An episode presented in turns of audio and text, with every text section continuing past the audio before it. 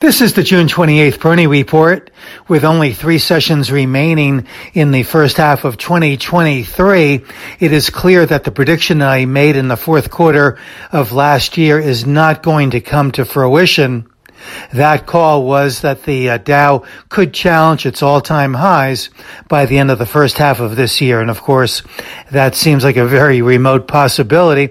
But directionally, uh, the call was correct. The market uh, did move higher.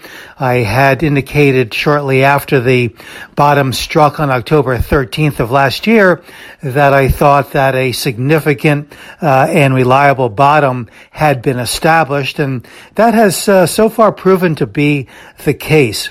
Most importantly, looking at the market uh, bottom up, it is interesting that uh, rather than seeing a a, a movement to uh, the perceived safe haven of the mega cap stocks, there's really been more of a migration toward the growth stocks and toward the medium and small cap stocks. So um, it seems that beneath uh, the the uh, veneer of the uh, Dow and even the other major indices, uh, there has been a really exceptional market uh, trend uh, in the making here, and that has been noted again bottom up by the way individual stocks have been performing, and of course their representative sectors. So where we've seen concentrations of attractive stocks, those sectors really seem to have been the most enduring and represent what has really been the long-term leadership in this market through many rotations, through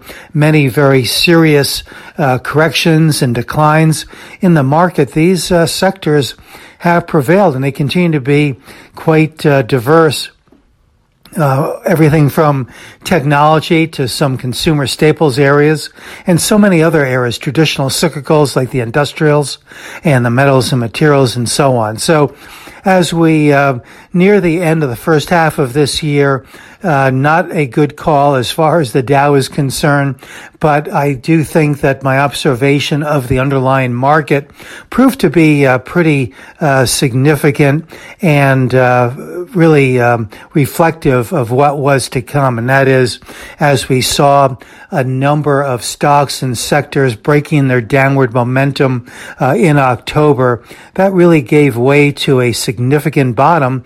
And since then, we've seen the market establish support at incrementally higher levels. And most importantly, the formations that I have observed in individual stocks uh, in a number of uh, cases are these cup and handle variety. So they tend to indicate durability, elasticity, and potential longevity to the recovery trend. So, uh, as we uh, end the first half and soon begin the second half and await the second quarter earnings season, I continue to believe that the market is a good footing here technically, although I do think that the uh, major indices could settle into a range uh, over the short run. So, uh, using the parameters that I offered uh, recently, and just to uh, refresh quickly, for the Dow, that would be between 33,100 on the downside, 35,000 on the upside. For the S&P, 4150 on the downside, 4525 on the upside.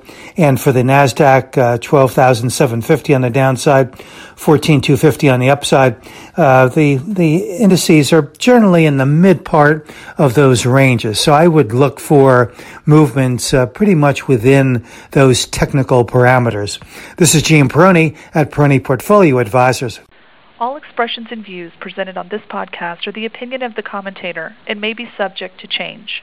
AAM makes no recommendation as to the suitability of any investment and may make a market or have financial interest in any security or sector discussed.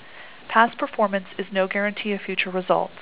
Investors should consult a financial professional before making any investment decision.